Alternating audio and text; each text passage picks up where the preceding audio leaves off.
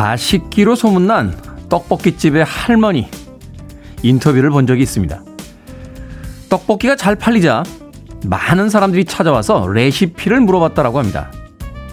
친절한 할머니는 자신의 비법을 물어보는 사람들에게 알려주셨고요. 그러자 주변 사람들이 말렸대요. 할머니의 손님들을 뺏긴다고요. 그러자 할머니가 대답했습니다. 물어본 사람들은 많았는데 떡볶이집을 냈다는 사람은 본 적이 없어. 우린 모르기 때문에 실패하는 것이 아닙니다. 아무것도 하지 않기 때문에 실패하는 겁니다. D-223일째 김태원의 프리웨이 시작합니다. 전형적인 70년대의 R&B 소울의 분위기가 있었죠. 휴스 코퍼레이션의 Rock the Boat 들으셨습니다.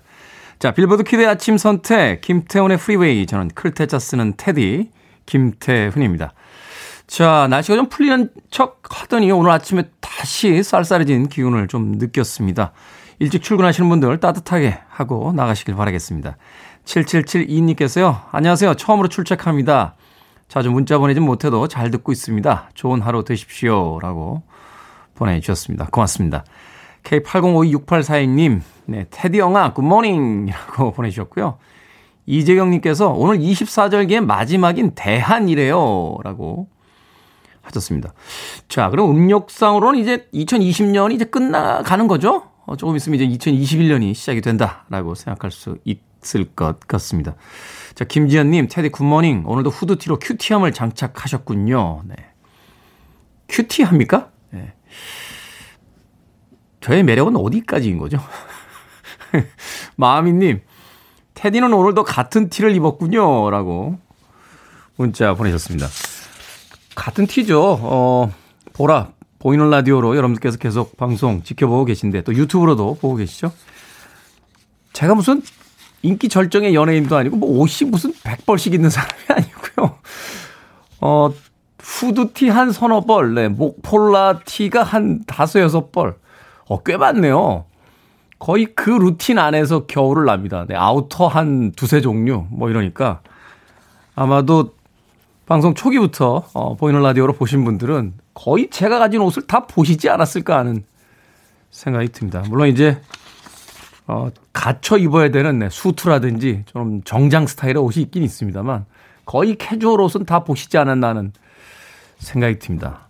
이야기를 해놓고 나니까 왜 이렇게 없어 보이죠, 사람이? 예, 되게 측은해 보이고 뭔가 좀 가지고 있는 걸 다 털린 듯한 느낌이 드는군요. 옷을 새로 사야 되려나? 네. 이동구님, 안녕하세요. 여자친구 소개로 라디오 듣게 됐는데 제가 팝송 듣는 걸 좋아하거든요. 오늘은 여자친구 초이의 생일입니다. 지금 들으면서 출근하고 있을 거예요.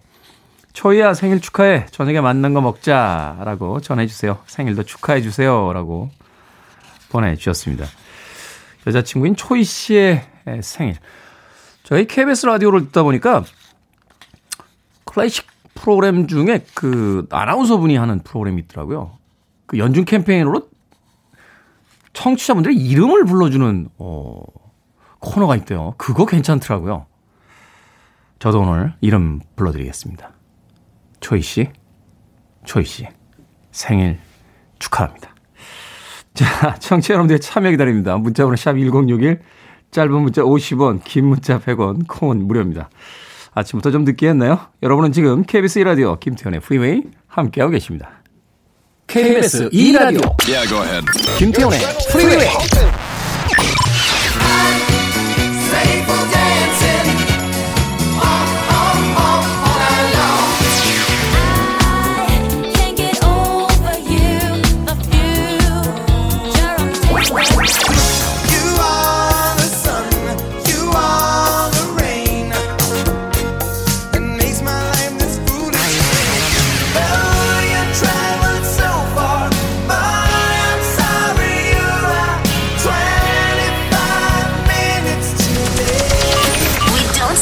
Music.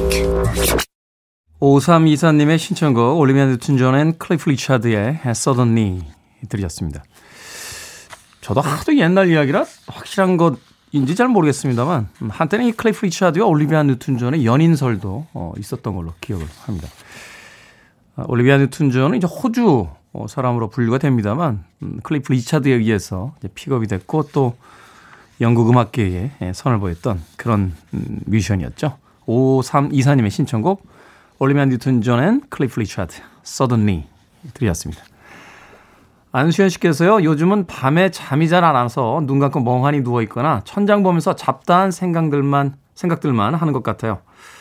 잡다한 생각들을 하다 보면 어느새 잠이 들고 비몽사몽한 상태지만 라디오 듣고 힘내려고 들어왔습니다. 라고 문자 보내주셨습니다. 그렇죠. 긴긴 겨울밤인데 최근에 코로나19가 한 1년 이상을 우리 곁에서 기승을 부리면서 생각들이 참 많아지는 그런 시기를 겪고 있습니다. 스스로는 그렇게 위로를 해요. 뭐 저만 겪는 일이 아니라 전 지구인이 겪고 있는 일이니까. 네. 힘내봄이라고 닉네임 쓰셨는데 6살 조카 출근하는데 같이 가자고 울고불고 난리나서 달래고 나오다가 지각할 뻔했습니다. 3일 동안 같이 있었더니 정들었는지 저만 졸졸 따라다녀요. 이모 빨리 퇴근하고 갈게 기다려라고 하셨습니다. 힘내봄님. 아이들이 좋아지면 이제 결혼할 때가 됐다 뭐 이렇게 예전에 어른들이 이야기하셨었잖아요. 6살 조카가 울며 불며 이모 가지 마라고 하는데도 이렇게 마음이 가시면 올해 좋은 소식 있지 않을까 하는 생각이 또 드는군요. 힘내봄님. 0852님. 테디님 아침부터 촌철살인 같은 말씀 감사합니다. 지난 개편 후에 방황하다가 테디님 라디오 듣고 다시 돌아왔습니다. 방송에서는 몰랐는데 라디오라 그런지 더 정감가고 좋은 신분 같아요. 저번에 보내주신 선물도 너무 잘 사용했습니다. 마트 상품권 받으신 분이라고 문자 보내주셨습니다. 고맙습니다. 예. 저희가 이제 약속드렸던 것이 방송 1년 동안 지난 청취율의 이제 2배를 만들겠다라고 하는데 근거가 아예 없는 목표는 아니었어요. 과거에 이 시간에 이제 가졌던 어떤 청취율을 조사를 해보고 나서 그 정도의 청취율은 나오지 않겠는가라고 생각을 했습니다. 무엇보다 그러기 위해서 제일 중요한 건 떠나셨던 분들이 돌아와야 된다는 거. 예, 소문을 좀 많이 내주십시오. 예, 떠날 때는 또 이렇게 같이들 떠나시더라고요. 예, 주변 분들에게 혹시 떠나지 않았니? 돌아가야 되지 않겠니? 라고 좀 좋은 이야기들 좀 덕담 좀 나눠주시길 부탁드리겠습니다. 쉽지가 않죠. 왜냐하면 라디오는 1대1 매체이기 때문에 생각해보면 텔레비전은 가족들하고도 같이 보고요. 영화도 친구들하고 같이 보러 가는데 라디오는 혼자 듣게 되는 경우가 거의 많습니다. 사실 이 라디오 방송 처음 시작했을 때 많은 선배들이 그렇게 조언을 해준 적이 있어요. 여러 사람들에게 이야기하는 것보다 마치 앞에 있는 한 사람한테 이야기하는 것처럼 방송을 하는 게 더 효과적이다라는 이야기를 해서 예전에 어떤 선배는 자기가 되게 좋아하는 분 이렇게 사진 앞에다 놓고 그분한테 이야기하듯이 방송을 했었다는 방송가의 전설도 있는데 어찌됐건 네 혼자만 듣기 아깝다라고 생각이 되시면 단톡방에다가 마치 실수인 것처럼 저희 홈페이지 사진에도 한 장 캡처해서 올려주신 게 어떨까 하는 생각이 듭니다. 0852님 고맙습니다. 김지현님 D사이트 검색창에서 라디오 검색순위 1위입니다. 지금요? 설마 지금 되게 센 프로들 많은 시간 아닙니까? 근데도 이래요? 날 모르는 거야. 다른 사람들은 검색을 할 필요가 없는 거지. 어찌됐건 1위라는 건 네, 기분이 좋은 소식이군요. 고맙습니다. 자, 알람 파슨스 프로젝트의 음악으로 합니다. Eye in the Sky.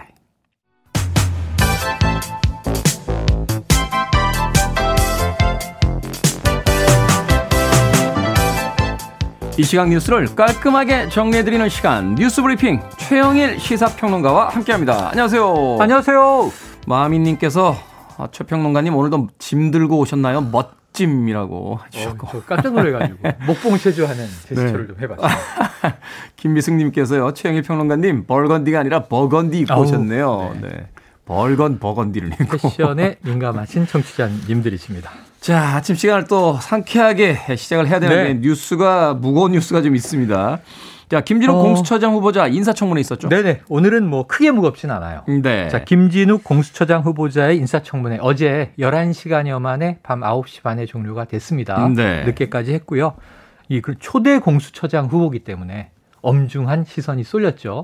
그런데 제가 별명을 하나 붙였는데 야 미스터 모범답안이다. 미스터 모범답안. 네, 어떤 질문에도 원칙적인 답변만 하니까. 아니 심지어는 이렇게 두 손도 가지런히 잡고 네네네네. 계셔서 그게 또 사진이 찍혀서 화제가 되기도 했죠. 인상도 차분한 분인데 자, 이 경력 자체가 판사로 3년 처음에 재직을 합니다. 95년에 임용이 돼서 그다음에 3년 판사 생활하고 변호사로 나와요. 우리나라 대형 로펌 김앤장에서 또 한 2년여 일을 합니다. 그러면서 이때 형사사건을 많이 다뤄봤다. 왜냐하면 수사 경험이 없지 않느냐. 처음에 이제 특별 이 수사관도 특검 때 했어요. 조폐공사 사건에서. 그래서 이제 특검의 특별수사한 경험은 있고, 물론 이제 길다고 볼 수는 없습니다. 네. 그 다음에 이제 헌법 연구에 관심이 생겨서 헌법재판소의 선임 연구관으로 15년을 이제 재직을 한 거예요. 헌법 연구에 관한 하는 권위자라고 볼 수 있겠죠. 그러니까 오히려 이 법조인 판사보다는 이 학자에 가깝다 이런 평가입니다. 자, 그래서 어제 뭐 여러 가지 질문이 나왔는데 생각보다는 정책 질의가 많이 나왔다. 이건 다행이죠. 보통 인신공격 많이 나오거든요. 근데 언론 검증에서 보면 위장 전입을 세 차례 했네, 뭐 도로교통법을 많이 위반했네 이런 얘기가 있긴 했는데 이 97년, 2003년 그리고 2016년인가 위장 전입이 있는데 이 앞에 두 차례는 본인의 사정이 있었다. 예를 들면 이제 판사는 부임지가 계속 바뀌잖아요. 그렇죠. 해외 체류한 기간도 있었고 그래서 부득이 이 주소지를 이제 그 위장 전입으로 했던 건데 실정법을 어긴 것은 명확하기 때문에 사과드립니다 하고 이제 사과를 했고요. 그 외의 것들은 대부분 정책 질문인데 정치적으로 이런 게 있었어요. 자, 공수처가 출범하면 1호 수사 대상이 뭐가 되겠느냐.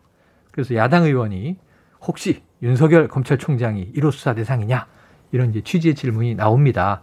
후보자의 답변은 정해진 바가 없지 않느냐. 열려 있습니다. 예, 하지만 국민들이 고개를 끄덕끄덕 할 수 있는 가장 공수처가 해야 할 수사 대상을 고르게 되지 않겠는가. 그러면서 좌고우면하지 않고 국민만 보고 가겠다.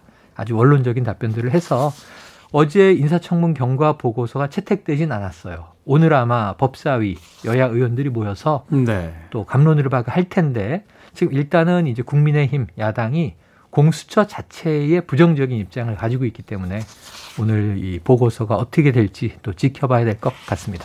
공수처가 출범하게 되면 이제 1호 수사 대상이 사실 누가 되느냐에 따라서 이렇게 정치적 해석이 될 수 있는 부분들도 있기 때문에 네. 사실은 그 1호 대상이 굉장히 지금 중요하죠. 관심을 네. 모으고 있는 부분이 아닌가 생각이 듭니다. 자, 일타 강사가 댓글 부대를 동원했다. 이게 무슨 뉴스입니까? 지금 이 뉴스를 전해드리려고 했는데 지금 화제거든요. 네. 오늘 아침에서 깜짝 놀랐잖아요. 지금 검색어 1위에 올라있다 그래서 테디가 혹시 뭐 그럴 리는 없겠습니다만 가끔 기업의 특강은 갑니다만 일타 강사는 근처에도 가본 적이 없습니다. 야, 여기는 지금 또 굉장히 이권이 많이 오가는 시장이에요. 입시시장인데 입시시장. 네. 제가 이 학력고사를 친 지가 꽤 오래돼서 요즘 일타 강사를 잘 모르는데 네. 이 박광일이라는 이제 유명한 일타 강사 있는 모양이에요. 그래서 이 사람이 기업형 댓글 알바 부대를 조직해서 주로 12월, 1월이 이제 수능 관련해서 모이는 시기거든요. 네. 이때 이제 이 마케팅을 한 건데 불법 마케팅을 한 거죠. 라이벌 강사들에게는 악플을 막 달고 뭐 자신에게는 주로 선풀을 달지 않았겠습니까? 근데 우리가 지금 생각을 해보시면 제가 온라인 쇼핑 하나 할 때도 요즘 평판 사회예요. 그렇죠. 평판을 아주 중시해요. 특히나 이제 배달 앱들 많이 쓰실 때 네. 이제 음식에 대한 어떤 평판이라든지 또 그 인터넷 쇼핑몰 다 그럼요. 평판들 이렇게 상품평들 보고 그 기본 읽어봅니다. 네. 그래서 이 뭐 몇천 원짜리 물건 하나 배송시킬 때도 이렇게 보는데 배송이 많이 늦네요. 이런 댓글이 하나 있으면 주춤하거든요. 그러니까 4개, 3개, 예. 4개 가다 갑자기 하나짜리 딱 있으면 뭐지? 이렇게 그렇죠. 그런데 이제 이 입시 학원을 결정하거나 강사의 커리큘럼을 결정하거나 혹은 인강, 인터넷 강의를 결정할 때 평판은 다 보는데 심지어는 평판 사이트에 그 과목, 그 강사의 강의를 수강한 사람만 적을 수 있고 어느 정도 수강한 사람이 댓글을 다는지도 모니터링이 되도록 돼 있어요. 엄격해요. 네. 그래서 많은 이제 수강생들이 설마 이 댓글들이 뭐 가짜가 얼마나 있겠어? 근데 이제 조직적으로 한 정황이 발견돼서 검찰에 의해서 구속이 됐습니다. 아. 문제는 이미 지금 이 수강 돈을 지불하고 있는 수강생들은 여기서 문제 제기가 되면서 감옥에서라도 강의해 주셔야 되는 거 아닙니까? 이런 지금 이제 분노까지 나오고 있다는 이야기입니다. 이런 일이 없어져야 되겠습니다. 평판 사회. 수강생들 입장에서 이제 절박하다는 건데 참 우리 사회 이곳저곳에 정직하지 않은 일들이 많다는 게 네. 씁쓸하군요. 자, 서울시장의 야권 단일화 여전히 공방을 벌이고 있는데 짧게. 네, 보겠습니다. 어제 안철수 대표가 아주 통큰 제안을 했어요. 국민의힘이 경선 플랫폼을 개방해서 이 국민의힘 아닌 야권 주자도 함께 원샷 경선 치르자. 말하자면 연립 경선하자. 네네. 뭐 이런 거네요. 연합 경선하자 이런 거네요. 그런데 그냥 이제 김종인 국민의힘 비대위원장이 단칼에 거부. 뚱딴지 같은 소리 하고 있다 이렇게 얘기를 했어요. 그러면서 뭐라 그랬냐면 이 주호영 원내대표도 본인에게 유리한 것을 지금 추구하는 거 아니냐. 왜냐하면 안철수 대 나머지 1대 다 구도로 유리함을 점하려 하는 것이다. 정진석 공천관리위원장은 야 우리 당원 당규를 바꿔야 되는데 네. 국민의힘 권리당원이 아니면 외부인이 출마할 수가 없다. 그래서 국민의힘에 입당하라 그랬는데 입당은 안 하고 경선 시스템은 오픈하라고 하니 안 될 말. 그래서 결국은 국민의힘 본선 주자가 결정된 후에 후보 등록 전에 단일화가 이루어지겠는가 이 수순으로 가는데 현실적인 건 야권에서 후보가 네. 하나 만들어지면 그 국민의힘에서 그다음에 네. 이제 1대1로 네네네. 통합이 되겠는가. 그렇죠. 네. 2단계 통합 이 단일화가 되겠는가인데 아, 김종인 비대위원장 무섭더라고요. 어떻게 될지 지켜봐야겠습니다. 지켜보겠습니다. 자, 오늘의 시사 엉뚱 퀴즈 어떤 문제입니까? 네, 야권의 단일화가 있다면 우리에게는 배우 이일화 씨가 계십니다. 자, 오늘의 시사 엉뚱 퀴즈 바로 이일화 씨 대표 출연자 역을 맞춰주시는 건데요. 이 KBS 2기 공채 탤런트로 데뷔해서 자신의 인생작으로 이 시리즈를 꼽기도 했습니다. 드라마 속 주인공이었던 정은지, 고아라, 해리의 엄마 역할로 성동일 씨의 부인이었죠. 큰 사랑을 받은 특정 시대의 사회적 이슈를 담은 드라마. 과연 무슨 시리즈였을까요? 1번 응답하라, 2번 회개하라. 무섭다. 3번 공부하라. 4번 네가 가라. 자, 정답 아시는 분들은 지금 보내주시면 되겠습니다. 재미있는 오답 포함해서 총 10분에게 불고기 버거 세트 보내드리겠습니다. 자, KBS 2기 공채 탤런트로 데뷔한 이유라 씨의 대표작으로 꼽히죠. 드라마 속 주인공이었던 정은지, 고아라, 해리의 엄마 역할로 나왔던 이 드라마는 무슨 시리즈였을까요? 1번 응답하라, 2번 회개하라, 3번 공부하라, 4번 네가 가라. 자, 문자번호 샵 1061, 짧은 문자 50원, 긴 문자 100원, 콩은 무료입니다. 뉴스 브리핑 최영일 시사평론가와 함께했습니다. 고맙습니다. 고맙습니다. 고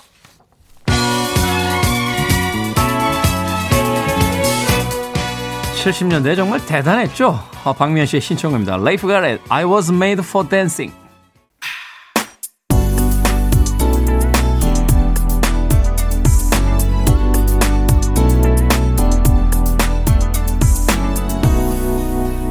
김태훈의 Freeway. 노르웨이 출신의 3인조 그룹이죠. 디사운드의 I Can't Get Over You 들으셨습니다. 김태원의 프리웨이 함께하고 계십니다. 오늘의 시사 엉뚱 퀴즈 문제는 KBS 2기 공채 탤런트로 데뷔한 이일화 씨의 대표작이자 드라마 속 주인공이었던 정은지, 고아라, 해리의 엄마 역할로 나왔던 시리즈. 이 드라마 시리즈는 어떤 시리즈였을까요? 정답은 1번 응답하라 시리즈였습니다. 8363님께서 햄버거 줘라 라고 네, 전경화 씨 손절해라 남편 주식합니다라고 보내주셨습니다. 최근에 이제 주식 열풍이라 뭐 주식 안 하는 분들 없다라고 하는데 이제 불안불안합니다. 네, 오르기만 했으면 좋겠습니다. 오르기만. 네, 7106님 대답하라, 이준희님 살 빠져라라고, 3627님 날 쏘고 가라. 네, 이것 저 영화 대사죠. 실미도에 안성기 씨가. 네. 날 쏘고 가라. 잘 안 되네. 연습 좀 해야 될 것 같아요. 0656님, 밥 먹어라. 장별님, 응가해라. 변비 탈출. 이라고 보내셨습니다. 참, 사람이 일상을 살면서 잘 먹고, 화장실 잘 다니고, 뭐 이것만 돼도 인생이 좀 경쾌하고 상쾌하지 않을까 하는 생각이 듭니다. 소복소복님, 주파수 106.1로 고정해라. 라고 보내주셨습니다. 6763님, 야, 이거 오랜만에 듣네요. 지구를 떠나거나, 라고 보내주셨는데, 이거 옛날 김병조 씨인가요? 예. 네. 대단했죠? 80년대 그 코미디 프로그램 하실 때, 그때 만드셨던 유행어였는데, 오랜만에 들어봤습니다. 6763님께서 보내주신 지구를 떠나거라까지 오답 소개를 해드렸습니다. 자, 재미있는 오답과 정답자 모두 포함해서 총 10분에게요. 불고기 버거 세트 보내드리겠습니다. 김태현의 프리웨이 홈페이지에 들어오셔서 당첨되신 거 확인하시면 됩니다. 포털 사이트에 김태현의 프리웨이 검색하시고 들어오셔서요. 본인의 이름, 또 아이디 확인이 되시면 콩으로 당첨이 되신 분들은 다시 한번 샵1061 문자로 이름과 아이디를 보내주셔야 저희들이 모바일 쿠폰을 보내드릴 수 있습니다. 샵1061 문자 보내주시면 단문은 50원, 긴 문자는 100원의 정보 이용료가 부과가 됩니다. 지금도 1등인가요? 검색순위? 네. 아니, 한번 1등하고 나니까 설레요. 이게, 야, 좋은 거구나. 예. 제가 1등을 해본 적이 인생에서 그렇게 많지 않습니다. 뭐 공부로 1등을 했던 적은 없고요. 초등학교 때 제가 육상 선수였는데, 예. 달리기로는 1등을 꽤 해봤어요. 예. 그 뒤로는 별게 없는데요. 예. 대학교 때 이렇게 수업 듣다가 1등으로 쫓겨나 보긴 하고, 예. 교수님이 나가라고 그래서 이렇게 한번 나가도 있고. 그런 거 이외에는 1등을 해본 적이 없는데, 1등 괜찮은데요? 기분이 좋습니다. 지금도 1등이에요? 검색순위? 이야. 세상은요, 두 부류의 사람으로 구분이 됩니다. 1등을 해본 사람과 그렇지 않은 사람. 예. 기분이 막 좋아지고 있습니다. 8870님께서 제 딸이 시집가서 태교방송으로 듣게끔 부디 오래오래 하십시오. 따님의 나이가 몇 살인지 굉장히 궁금하네요. 중요한 건 체력이죠. 예, 그때까지 방송을 할 수 있도록 여러분들께서 많이 관심을 가지고 또 사연도 보내주시고 널리 알려주시길 부탁드리겠습니다. 자, 패트릭 스웨이즈의 음악으로 합니다. 참 대단했던 배우이자 가수였어요. 얼마 전에 다시 한번 포인트 브레이크 폭풍 속으로라는 영화를 보는데 예전에는 키아누 리브스의 모습만 이렇게 영화 속에서 눈에 띄었던 걸로 기억을 하는데 당시에 패트릭 스웨이즈 참 멋있더군요. 파도를 가르면서 그 돌진하는 어떤 남성성이라든지 아쉽게도 췌장암으로 일찍 세상을 떠났습니다. 패트릭 스웨이즈, She's Like the Wind. Time to put on the radio. 김태훈의 프리웨이. 이게 내가 처음 살아보는 거잖아. 나 67살이 처음이야.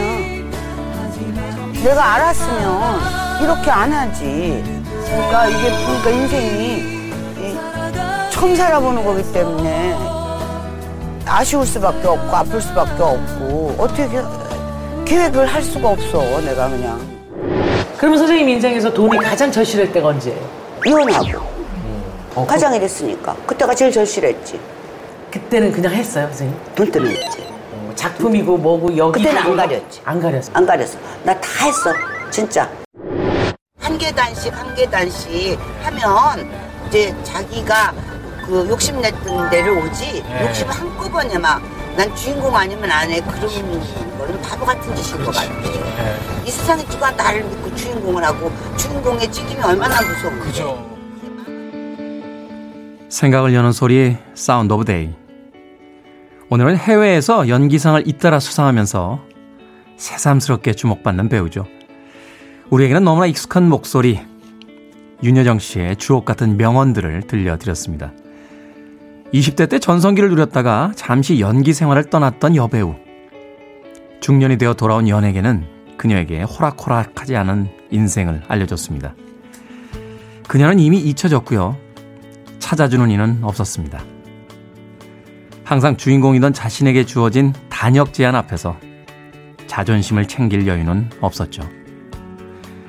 돈이 절실해서 연기했는데 사람들이 찬사를 보내더라. 그래서 예술은 잔인한 거야.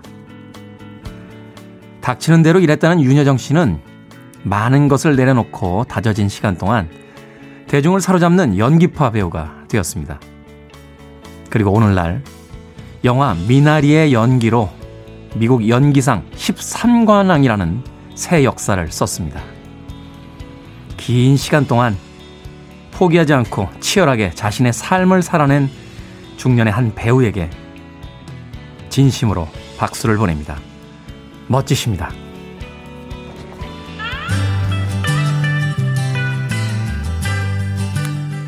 윤여정 씨에게 어떤 가수의 음악이 어울릴까 고민하다 골라낸 곡입니다. 헬렌 레디, I am woman. You're listening to one of the best radio stations around. You're listening to 김태훈의 Freeway. 빌보드 키드의 아침 선택, KBS 2라디오 김태현의 프리웨이 함께하고 계십니다. 앞서서 패트릭 스웨이즈의 She's Like the Wind 음악 나갈 때요. 바통령이라고 바둑 프로그램 진행하시는 김영삼 구단이 문자가 왔어요. 패트릭 스웨이즈가 가수인 거 처음 알았네요 라고 하시면서. 바둑들 좋아하십니까? 최근에 바둑계가 굉장히 바쁩니다. 레전드 매치가 있는데요. 한국, 중국, 일본의 전설적인 기사들이 지금 두 명씩 한 팀을 먹고 시합을 벌이고 있습니다.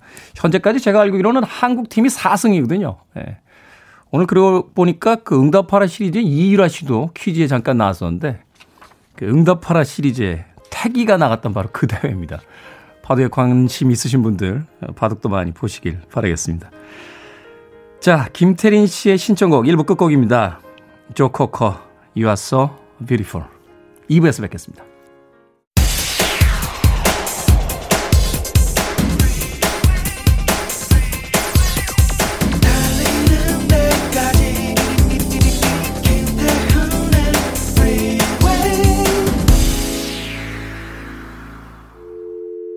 I need your arms around me. I need to feel your touch.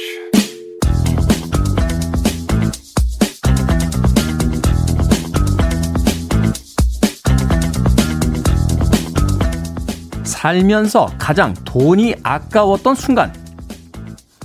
비 오는 날 급하게 우산 샀는데 비 금방 그칠 때. 버스 놓쳐서 택시 타고 가는데 오히려 길 더 막혀서 지각했을 때. 정가 주고 물건 샀는데 다음날 바로 세일할 때. 리뷰 보고 배달음식 시켰는데 생각보다 맛없을 때. 성수기에 숙박이랑 항공권 예약할 때. 있는 돈 없는 돈 탈탈 털어서 뽑은 인형 방 청소하면서 버릴 때.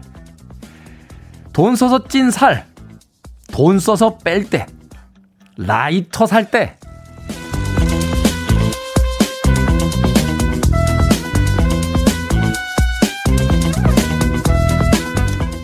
뭐든 읽어주는 남자, 오늘 읽어드린 글은요, SNS 상에서 화제가 된 살면서 가장 돈 아까웠던 순간이었습니다. 뭐 이것뿐이겠습니까? 뭐 용하다는 무속인 친구들 말 듣고 주식했는데 내가 사자마자 떨어질 때, 제대로 집밥 한번 만들어 보겠다고 각종 재료 다 사왔는데 한 끼 배달 음식보다 재료비는 더 많이 나오고 음식은 더 맛이 없을 때, 이럴 때 진짜 돈 아깝죠. 뭐 우산이나 인형처럼 물건은 어떻게든 남는다고 쳐도요, 잃어버린 시간이라든지 기분, 이런 거는 진짜 어디 가서도 보상을 못 받습니다. 아, 하나 더 생각나네요. 방금 세차하고 나왔는데 빗방울 떨어질 때. 일기예보 나만 못 본 거야? 청한 기타 소리가 꽤나 인상적이죠. 마크 너플러의 팀 다이어 스트레이츠의 Money for Nothing 들이었습니다. 피크를 쓰지 않고 손가락을 쓰는 핑거 주법을 통해서 아주 독특한 자신만의 음색을 만들어내고 있습니다. 자, 이 곡으로 김태현의 프리웨이 2부 시작했습니다. 앞서 일상의 재발견, 우리의 하루를 꼼꼼하게 들여다보는 시간, 뭐든 읽어주는 남자, 살면서 가장 돈 아까웠던 순간에 대한 이야기 들려드렸습니다. 정경화 씨, 돈 써서 찐살, 돈 써서 빠지면 그나마 다행이죠 라고 하셨는데 그러네요. 돈 쓰고 또 안 빠지면 이거 어떡합니까? 예, 0420님, 저는 인형 얘기에 너무 웃깁니다. 그렇죠. 그 인형이 뭐라고 그걸 뽑겠다고 막 그 자리에서는 막 돈을 쏟아부으면서 뽑아왔는데 막상 가지고 가면 방 청소할 때 둘 데도 없고 해서 정리하게 되는 경우 가끔 있습니다. 아, 장주호님께서 친하지 않은 사람 경조사비 아깝습니다 라고 하셨는데 그렇긴 합니다만 그분들도 아마 같은 입장이실 거예요. 이게 뭐 어느 한쪽만 아까운 게 아니잖아요. 어쩌다 보니까 우리가 이렇게 경조사가 일종의 어떤 체면치레처럼 돼버려서, 그죠? 어떤 달이 되면은 막 수십만 원씩 이렇게 나갈 때도 있는데 좀 생각해 볼 문제가 아닌가 하는 생각이 듭니다. 김일섭 씨, 설마 문자 보내고 안 뽑혔다고 돈 아깝다는 청취자는 없겠죠? 아, 이 뜨끔한데요. 있겠다 이거. 그죠? 사과드립니다. 예, 여러분들의 귀중한 50원, 100원 예, 저희가 보고 있습니다. 예, 소개는 못해드려도 제가 꼼꼼히 다 보고 있으니까 예, 너무 아깝다고 생각하지 마시길 바라겠습니다. 로즈리님께서는 유튜브로 들어오셨는데 그냥 다 제 얘기입니다 라고 하셨습니다. 그렇죠. 모두가 한 번쯤은 다 경험해봤을 만한 그런 이야기가 아닌가 생각이 됩니다.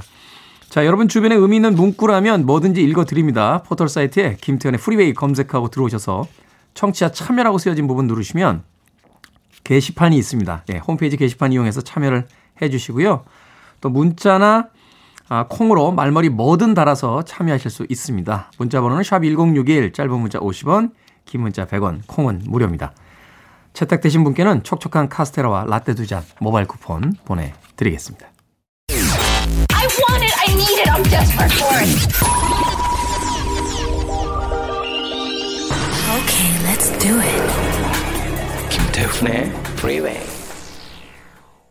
80년대에는 마이클 잭슨의 라이벌로까지 거론이 됐던 아티스트였죠. 라이오넬 리치의 You Are, 그리고 영국의 맨체스터에서 결성된 Swing Out Sister의 86년도 히트곡 Break Out까지 두 곡의 음악 이어서 보내드렸습니다.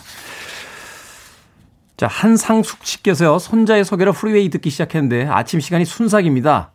손자 덕분에 할 수 있는 일들이 하나둘 생기다 보니까 살맛이 나네요. 당첨도 소개도 아무나 되는 게 아니라 소개되지 않아도 참여할 수 있어서 아침이 행복합니다. 언젠가 제 사연도 읽히는 날이 오겠죠 라고 문자 보내주셨습니다. 손자가 소개를 주셨어요. 오, 할머니와 손자의 관계. 저 돌아가신 할머님 생각이 나네요. 네. 앞으로도 많이 좀 들어주시길 부탁드리겠습니다. 한상숙 씨. 네. 9336님께서요. 오늘 우연히 듣게 됐는데 목소리 들으니 딱 알겠습니다. KBS 1라디오 시대음감 들으며 주말뿐이라 아쉬워했는데 나는 할머니라 어디에서든 안 보이고 숨어있는 편이지만 오늘은 꼭 문자를 보내고 싶었습니다. 방송 오래 들려주세요 라고. 오늘 할머니 팬분들께서 이렇게 쇄도를 하고 계시군요. 제가 KBS 1라디오에서 매주 토요일, 일요일 주말 동안 낮 2시 5분, 밤 10시 5분 두 번 방송하는 시대음감이라는 프로그램이 있습니다. 그 프로그램의 또 애청자분이신데 이 라디오에 김태현의 프리웨이까지 와주셨습니다. 고맙습니다. 자, 그런가 하면 김인영님, 오늘 늦잠 잤는데 동생이 양수가 터져서 조카 나올 것 같다고 전화 오는 바람에 잠이 확 깨서 프리웨이 들어왔네요. 아니, 조카가 지금 나올 것 같은데 프리웨이 듣고 계신 시간이 어디 있습니까? 이럴 땐 안 들으셔도 됩니다. 지금 프리웨이 들을 때가 아니시라니까요. 김인영님. 아니요, 이게 또 어떤 우연의 필연적 상황이 벌어질 수 있어요. 예전에 그 레오나르도 디카프리오인가요? 그 전설이긴 합니다만 그 어머니가 레오나르도 디카프리오를 이렇게 임신하고 있을 때 그 레오나르도 다빈치의 그림을 보는데 발길질을 하더래요. 그래서 자기 아이 이름을 이제 레오나르도라고 붙였다라는 이야기가 있는데 또 압니까? 김인영 씨의 조카가 나올 때 라이오넬 리치의 유아라는 곡이 나가고 있어서 이름을 성이 만약 김치다 그러면 김리치 좀 이상한가? 김라이올 그것도 이상하다. 김유, 김유아? 하여튼 뭐 그런 어떤 영감을 좀 얻을 수 있지 않을까 하는 생각이 드는군요. 김인영 씨 조카가 나오는 그 긴박한 순간에도 방송을 들어주셨으니까 저희가 치킨 한 마리 모바일 쿠폰 보내드리겠습니다. 오늘 아침부터 막 서두르셨을 텐데 저녁에 조카 나오면 좀 차분한 마음으로 같이 나누시길 바라겠습니다. 문자로 다시 한번 이름과 아이디 보내주셔야 저희가 모바일 쿠폰 보내드릴 수 있습니다. 김인영 님이 문자 보내셨어요? 제가 낳은 것도 아닌데요 라고. 이런 겸손함이 있습니까? 이 저출산 국가에서 집안에서 낳은 거는 다 그 집안의 어떤 그 뭐라고 할까요? 하여튼 네 그렇습니다.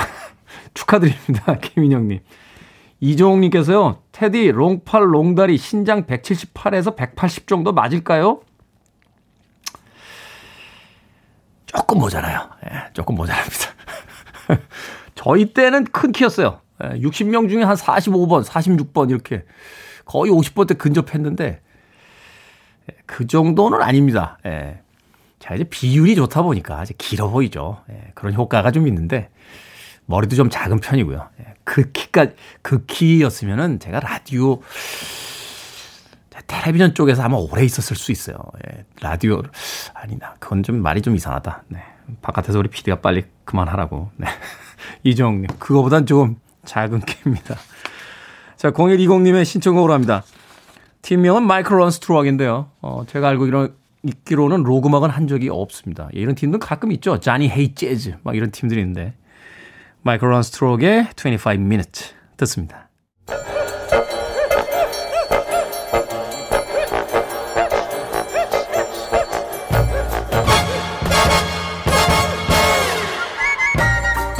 온라인 세상 속 촌철살인 해학과 위트가 돋보이는 댓글들을 골라봤습니다. 댓글로 본 세상.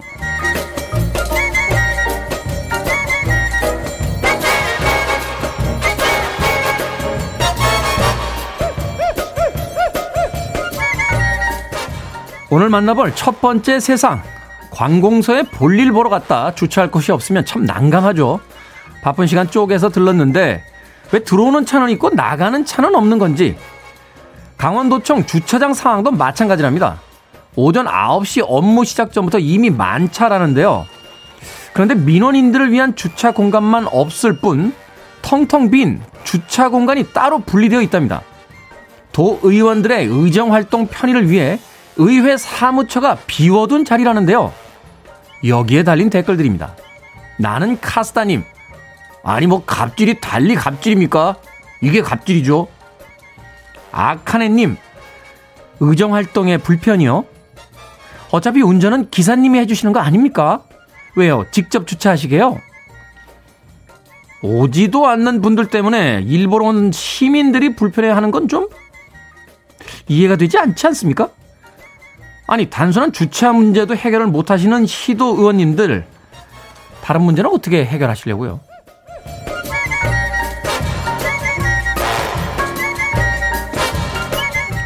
두 번째 댓글로 본 세상. 오늘 여러모로 황당한 소식들이 많습니다. 빚에 쪼들린 30대 남성이 현금을 훔치기 위해 ATM기를 훼손했습니다. 뭘로요? 굴착기로요. 심지어 이 굴착기도요, 한 식당 앞에 멀쩡히 주차되어 있던 남의 것이었는데 ATM기에서 경보음이 울리자 이 남성 굴착기도 ATM기도 그대로 두고 달아났습니다. 그러나 대한민국의 경찰이 결국 붙잡았죠. 여기에 달린 댓글들입니다. 고영호님, 아니 굴착기 운전도 할 줄 아는 양반이 그 기술로 먹고 살 생각을 하셨어야죠. 같이 좀 행복하자님, 굴착기에 ATM기까지 이거 물어주느라 돈이 더 들겠네요. 참고로요, 이 ATM기는 건드리는 순간 이 경비회사에 신호가 갑니다. 그리고 이게 금고보다 더 단단하다라고 그래요. 그래서 용접기로 절단을 해도 절단이 될까 말까 하다라고 합니다. 아니 근데 나는 이걸 왜 알고 있는 거지? 그런 거 아니에요. 그래서 알아본 거 아니야. 나 어디서 들은 거야. 이상한 생각하지 마. The SOS Band, Take Your Time. Free your mind. I want to break free. Are you free? I'm free.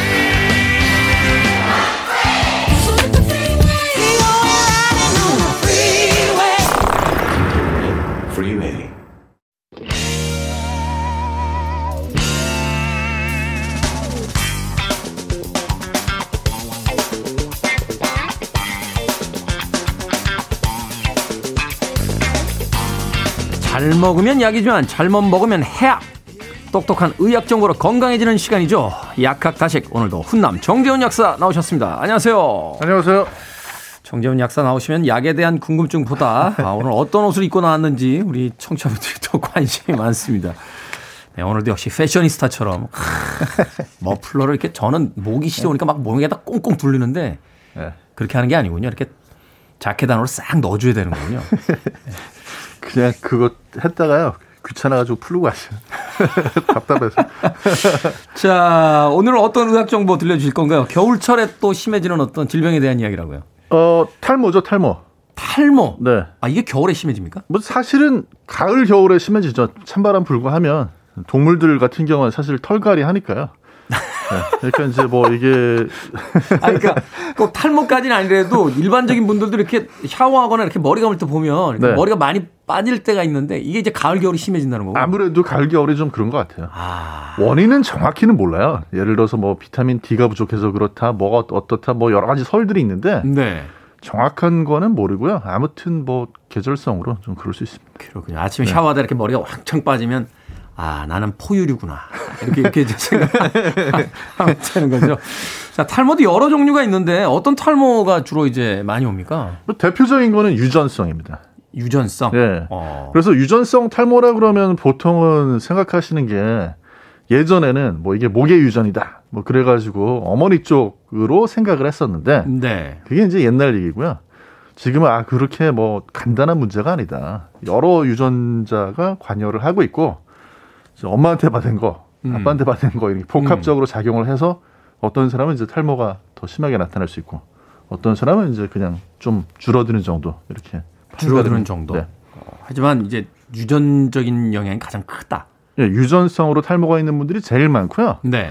그거 말고는 이제 자가 면역 질환으로 뭐 원형 탈모라고 하는 것도 있잖아요. 네, 그게 자가 면역 질환이에요. 아. 원형 탈모. 원형 탈모는 평생 생길 확률은 한 2% 정도로 잡거든요. 네. 네. 그러니까 이제 언젠가 한 번 정도 있는 분이 100명 중에 한 2명꼴로 있는 거고요.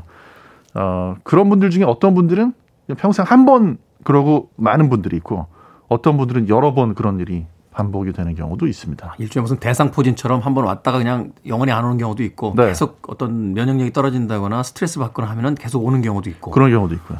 그렇군요. 단도직입적으로 좀 묻겠습니다. 아, 예전에 네. 개그맨 지상렬 씨가 저한테 했던 이야기가 있어요. 형, 탈모는 약이 없어. 브루스 윌리스가 돈이 없어서 형 약을 안 먹었어. 이런 얘기해서 저희가 한번 빵 터진 적인데 탈모를 완치시킬 약이 있습니까? 아, 완치는 안 됩니다. 그리고 브루스 윌리스는 좀 너무 늦었죠. 아, 그렇습니까? 네, 그러니까 이제 젊을 때 했어야 되는데. 네, 네. 그러니까 약을 제때 먹으면 늦출 수는 있어요. 아, 네. 그러니까 시작이 될 때 먹으면 이제 속도를 좀 늦추고 정도를 네. 좀 가볍게 가져갈 수 있다. 그렇죠. 일단 이제 구분을 잠깐 해야 되는 게 원형 탈모 같은 경우는요. 약을 안 써도 다시 납니다. 이게 자가 면역 질환이기 때문에 좋아졌다 나빠졌다 하기 때문에 물론 생기면 불안해서 약을 쓰게 되지만 근데 이제 네. 그게 아니라 아까 유전성 탈모 요거는 이제 약을 일찍 쓰면은 좀 막을 수 있습니다. 아, 근데 우리가 사람이 그렇게 네. 원형 탈모가 갑자기 오면 겁이 덜컥 나서 이렇게 그 약을 처방받거나 병원에 가는데 네. 이게 조금씩 빠지면 네. 이게 유전적인 영향이 있다고 그러셨잖아요. 네. 아, 이게 올 게 왔나 보다 싶으면서 그냥 샴푸 정도나 바꾸고 그냥 속만 끓이지 약을 먹거나 병원에 잘 가지 않게 되는 경우 많잖아요. 그럼요. 근데 이게 초반에 와서 좀 치료를 받기 시작하면 속도를 좀 늦추고 좀 가볍게 갈 수 있다. 네. 아, 어떤 약이 효과적입니까? 일단은 이제 그 제일 대표적으로 쓰는 게 두 가지인데요. 바르는 약이 있고 먹는 약이 있는데 네. 먼저 먹는 약에 대한 거 설명을 드리면요. 원리는 뭐냐면 나이가 들면서 남성 호르몬이 이렇게 만들어진 게요. 정수리 쪽. 네. 이쪽으로 가가지고는 머리를 좀 이렇게 덜 나게 만들고. 아니, 그러니까 호르몬이 네. 자기 마음대로 이리저리 돌아다니는 이렇게 가야 되는 대로 가는 게 아니라 네. 네, 나이가 들면서 희한하게 정수리 쪽 가가지고는 이게 탈모 쪽으로 가요. 정수리에 몰리게 네. 되면 이제 탈모가 오고. 네, 그래서 사실 대머리가 아닌 분들도 머리숱이 줄어들거든요, 여기가. 네. 지금 김윤숙 씨도 그렇게 이야기하셨는데 머리카락이 가늘어진다. 그러니까 여성분들은 네. 두피 쪽에서 보면 탈모가 아니에요. 모발 개수는 그대로거든요. 근데 끝으로 갈수록 가늘어져요. 그래서 이제 탈모 증상입니다. 느낌적으로 네. 숱이 적어진 것처럼 느끼게 된다. 네. 그리고 짧게 만들어지고. 짧게 만들어지고. 네. 남성분들의 경우에는 그 똑같은 남성 호르몬이 코하고 귀로 가면요. 거기선 또 모발 성장을 촉진을 시켜요. 그러니까 어느 날 갑자기 잠깐 코하고 아, 그 귀에서 이렇게 무성하게 나시는 분들이 그런 네. 영향입니까? 네. 아, 몰랐네요. 또 이게 또 새로운 걸 또 알게 되네요. 그러게요. 그러니까 이제 사실 중년부터는 코털 깎아줘야 되는 게 예전에는 코털이 짧게 나고 두껍게 안 나고 지가 알아서 저절로 빠지는데 나이가 들면 이게 두껍게 나고 길게 나거든요. 어떤 분이 네. 그런 이야기 하신 적이 있어요. 그러니까 신체 전체로 봤을 때는 그 털의 길이와 표면적은 똑같다. 근데 어디는 없고 어디가 많아지기 때문에 그게 이런 식으로 맞는 겁니까? 뭐 농담 삼아 할 수 있는 얘기인데 아주 뭐 틀린 얘기는 아니죠. 야, 저 갑자기 씁쓸해지네. 있어야 될 때는 없고 없어야 될 때가 있으라고 하니까. 소복소복님께서 빠진 자리 다시 안 나나요 하셨는데 약 먹으면 빠진 자리에서 다시 납니까? 아니요. 그건 이제 원형 탈모일 때는 다시 나거든요. 네. 근데 원형 탈모가 아니고 유전성으로 탈모일 때는 빠진 자리를 오랫동안 방치하시면 거기는 다시 나기가 좀 어렵습니다. 어떤 약을 어떻게 복용해야 됩니까? 물론 이제 완치는 없다고 하셨습니다만 분명히 그 어느 정도 진행 속도를 늦추는 약이 있다고 하셨으니까. 네, 일단 기본적으로는요. 아까 이제 남성 호르몬이 보통 우리가 테스토스테론이라고 알고 있는데 그거보다 좀 더 잘 달라붙는 강력한 형태가 있거든요. 그걸로 바뀌는 걸 막아주는 약이 있어요. 네. 네, 그 약 이름이 이제 성분이 피네스테리드라는 약인데 또 두타스테리드 뭐 이런 두 가지 약이 주로 많이 사용이 되는데 이런 것들을 사용하게 되면 아까 그 남성 호르몬이 전환되는 걸 막아가지고 이게 이제 정수리에 가가지고 머리 빠지게 하는 걸 막아주는 역할을 하는데요. 네. 이미 빠진 다음에 너무 늦게 드시면 효과가 없고 탈모가 조금 있는 것 같다 할 때 일찌감치 복용을 남성분들만 할 수 있는 약인데 네. 복용을 시작하시면은 늦추는 데 많이 도움이 됩니다. 늦추는 데 많이 도움이 된다. 트럼프 대통령이 전립선 약 먹었다고 그랬잖아요. 이 머리 나는 네. 것 때문에. 이게 같은 약이거든요. 이게 1mg으로 먹을 때는 탈모를 예방하는 탈모를 이제 치료하는 약이고 5mg으로 먹었을 때는 이게 전립선 비대증에 쓰는 약입니다. 예전에 그거 한번 제가 그 어떤 뉴스에서 본 것 같아요. 뭐 이쪽 약으로 처방이 되면은 뭐 의료보험이 잘 안 되고 저쪽 약으로 처방하면 의료보험이 되니까 저쪽 네. 약을 처방받아서 많이 먹어서 이쪽 효과를 봤다. 뭐 그게 전립선 약이었군요. 맞습니다. 네. 이거 하나만 더 여쭤보겠습니다. 탈모 치료제라고 하면 이제 남성들이 부작용이 있다라고 해서 안 드시는 분들이 있어요. 이게 뭐 남성성에 문제가 있는 부작용이다. 이런 게 이야기가 있었는데. 약간은 있을 수 있는데요. 이게 전립선에 사용할 때 5분의 1이니까 아무래도 부작용이 있더라도 더 적을 거고 그다음 또 하나는 나이 들면서 이제 그 성기능 감퇴라든지 이런 것들이 약 때문인지 나이 때문인지 이게 분석을 해보면 큰 차이가 안 나서요. 너무 걱정 안 하시는 게 낫습니다. 슬퍼집니다. 이 찬란한 아침에 음악 한 곡 듣고 오겠습니다. 아메리카 시스터 골든 헤어. 음악이 짱이네. 아메리카의 시스터 골든 헤어 들으셨습니다. 빌보드 키드의 아침 선택 KBS 1라디오 김태현의 프리웨이 약학다식 훈남 정재훈 약사와 함께 하고 있습니다. 자, 두발이냐 남성성이냐라는 이야기에 꼭 덧붙이실 이야기가 있다고요. 아, 네. 그러니까 이제 요즘에는 사실 남성분들이 걱정하시는 그런 뭐 성기능 감퇴라든지 이런 거는 약이 많이 나와 있으니까요. 비아그라 개발된 이후에는 뭐 많은 약이 있으니까 너무 걱정하지 마시고 탈모는 남성형으로 탈모가 왔는데 너무 늦게 약을 쓰시면 되돌릴 네. 수가 없거든요. 네, 그래서 이건 너무 심각한 고민하시는 것보다는 제때 약을 쓰시는 게 낫습니다. 알겠습니다. 네. 자, 일단 약으로 완치는 없다라고 하게 되면 네. 사람들이 이제 매달리게 되는 게 있습니다. 일단은 민간요법 네. 같은 거를 이제 많이 찾게 되고 또 최근에는 홈쇼핑인가요? 뭐 이런 거 보니까 이렇게 막 뭐 LED 전기 이렇게 빛을 쐬가지고 아, 네. 이걸로 뭐 치료할 수 있다. 뭐 이런 기구들도 나오는 것 같던데 어떻습니까? 네. 일단 이제 뭐 과학계에서 그렇게 화제가 되었던 그런 기기가 아니에요. 무슨 얘기냐면 효과가 엄청나지는 않을 거라는 거죠. 네이처지나 저 사이언스지에 실렸던 건 아니고 네. 그냥 기업들이 이제 개발을 해서 네. 자문을 좀 받아가지고 이제 그냥 이렇게 상품으로 내놓은 거다. 그렇죠. 뭐 어느 정도의 그래도 효과를 자신하는 근거가 있으니까 내놨겠지만 엄청난 효과를 기대하기는 좀 어려울 거라는 거죠. 드라마틱한 효과가 네. 있는 건 아니다. 네. 그러니까 우리가 왜 다이어트 건강식품 이런 걸 먹으면은 한 포 먹을 때마다 막 100g씩 빠지고 이런 게 아니듯이 그렇죠. 어느 정도 도움을 줄 수는 있지만 네.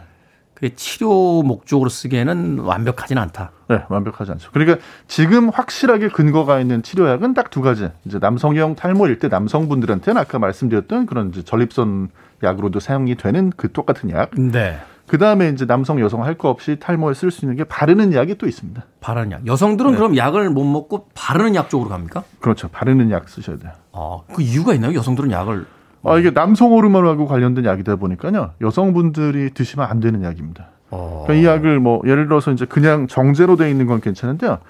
연질 캡슐로 되어 있는 거는 여성분들은 만지지도 않도록 이렇게 돼 있어요. 설명서에. 왜냐하면 그 남성 호르몬 잘못하면 피부를 통해서도 흡수가 될 수 있거든요. 아, 그 호르몬 약 이렇게 뭐 바르는 약도 있긴 있더라고요. 네, 그 여성 호르몬제. 여성 호르몬제. 네, 남성 호르몬제도 바르는 약이 있습니다. 있기는. 아, 그 피부로도 흡수가 된다. 네네. 오, 그렇군요. 예전에 그 전설에 따르면 이제 저 로마 황제 시저가 네. 탈모로 고민을 하다가 뭐 비둘기 똥도 막 이렇게 발라보고 뭐 별거 다 했다. 이거 제가 옛날 봤어요. 이거 다 봤는데. 네. 그러니까 우리가 민간요법도 있잖아요. 뭐 이렇게 네. 검은 콩 많이 먹으면은 뭐 검정 머리 네. 많이 난다. 뭐 베이킹 소다나 뭐 식초 같은 거로 뭐 감는 뭐 이런 건 어떻습니까? 그런 거는 그냥 느낌이고요. 실제로 느낌입니까? 과학적인 근거는 거의 없어요. 그러니까 그 머리를 베이킹 소다라든지 옛날에 빨래비누. 네, 그러니까 빨래비누로 이렇게 감으면 머리가 막 빡빡해지는 느낌이 들거든요. 그거는 왜 그러냐면 머리카락이나 아니면 피부나 이런 데는 다 약산성으로 맞춰져 있는데 네. 거기에 이제 알칼리성으로 감아주니까 이게 단백질이 변성이 돼가지고 그러니까 네. 쉽게 얘기해서 이게 머릿결이 좋아지는 게 아니라 머릿결이 손상이 되면서 빡빡한 느낌이 드는 걸 뿐이고 거칠어지니까 네. 이게 아 네. 그렇게 하면 이제 좀 이렇게 좀 수치 풍성해 보이는 느낌이 들 수는 있겠지만 실제로는 뭐 탈모하고는 전혀 상관이 없습니다. 그렇더라고요. 로마 시대 옛날에 그 동전 이렇게 보니까. 시저가 여전히 탈모가 된 채로 막 동전에 이렇게 나와 계셔서 비둘기 그걸 바르셨는데 효과가 없으셨구나 하는 생각을 했습니다. 이게 내가 웃을 얘기가 아니거든요. 이게 나이가 들수록 저도 사실은 감다 보면 이렇게 막 뭉텅이로 빠지고 이럴 때나 머리가 이렇게 하는데 또 미용실 갔더니 옆머리보다는 윗머리로 먼저 와서 옆에 머리랑 위에 머리 이렇게 만져봤을 때 윗머리가 더 가는 것 같으면 탈모가 오는 겁니다. 뭐 이런 이야기를 또 누가 하시더라고요. 윗머리가 이제 탈모까지 안 가더라도 다들 가늘어지죠. 아까 말씀드린 그 남성 호르몬 작용 때문에. 네. 옆머리보다는 이제 윗머리. 네네. 그래서 이제 왜 그 수술 치료하실 때 이렇게 옆이나 뒤에 머리 갖추다가 이렇게 앞으로 맞습니다. 옮겨서 이렇게 신게 되는 거군요. 네네. 좋은 음식은 있습니까? 또 정재훈 약사는 또 음식 전문가잖아요. 근데 탈모에 좋은 음식은 특별히 없고요. 다만 이제 경우에 따라서는 뭐. 드물긴 하지만은 뭐 비오틴이라든지 아연이라든지 이런 것들이 결핍이 되면 그것 때문에 탈모가 조금 더 촉진이 되는 분들도 있긴 있거든요. 네. 그래서 영양 상태가 안 좋은 것 같다라고 하면 그런 걸 한번 테스트해 보실 수는 있는데 일단 아까 말씀드렸던 그 먹는 약이나 아니면 바르는 약을 먼저 써보시는 게 더 좋습니다. 그렇군요. 피해야 할 약 뭐 이런 거 있습니까? 어떤 약의 부작용 때문에 또 탈모가 진행이 된다.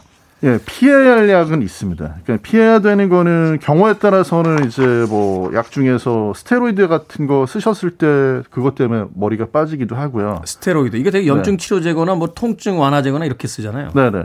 예, 그리고 이제 운동 선수들이 오나병하는 스테로이드 주로 제가 말씀드린. 운동 선수들이 막 저기 근육 만든다고. 예. 로이더라고 하죠. 이렇게 네네. 약 먹으면은 그렇게 무게를 크게 안 써도 근육이 빨리 붙거든요. 네, 그거 머리 빠져요. 그리고 식생활로 치면은. 무리한 다이어트. 다이어트 하셔서 음식 적게 드시면 머리부터 빠져요.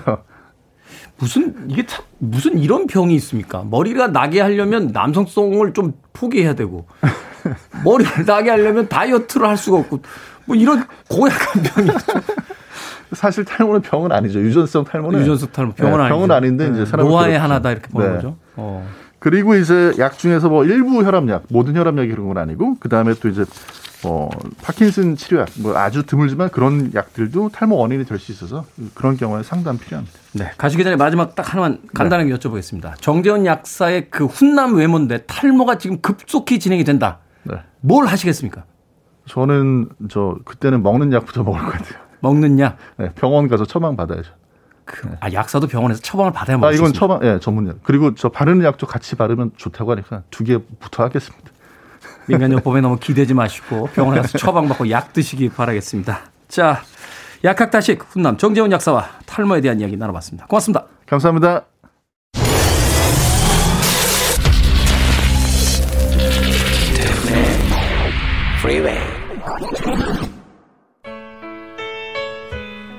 KBS 1라디오 김태훈의 프리웨이 D-223일째 방송 이제 끝곡입니다. 케니 로저스와 킴 칸스가 함께한 Don't Fall in Love with a Dreamer.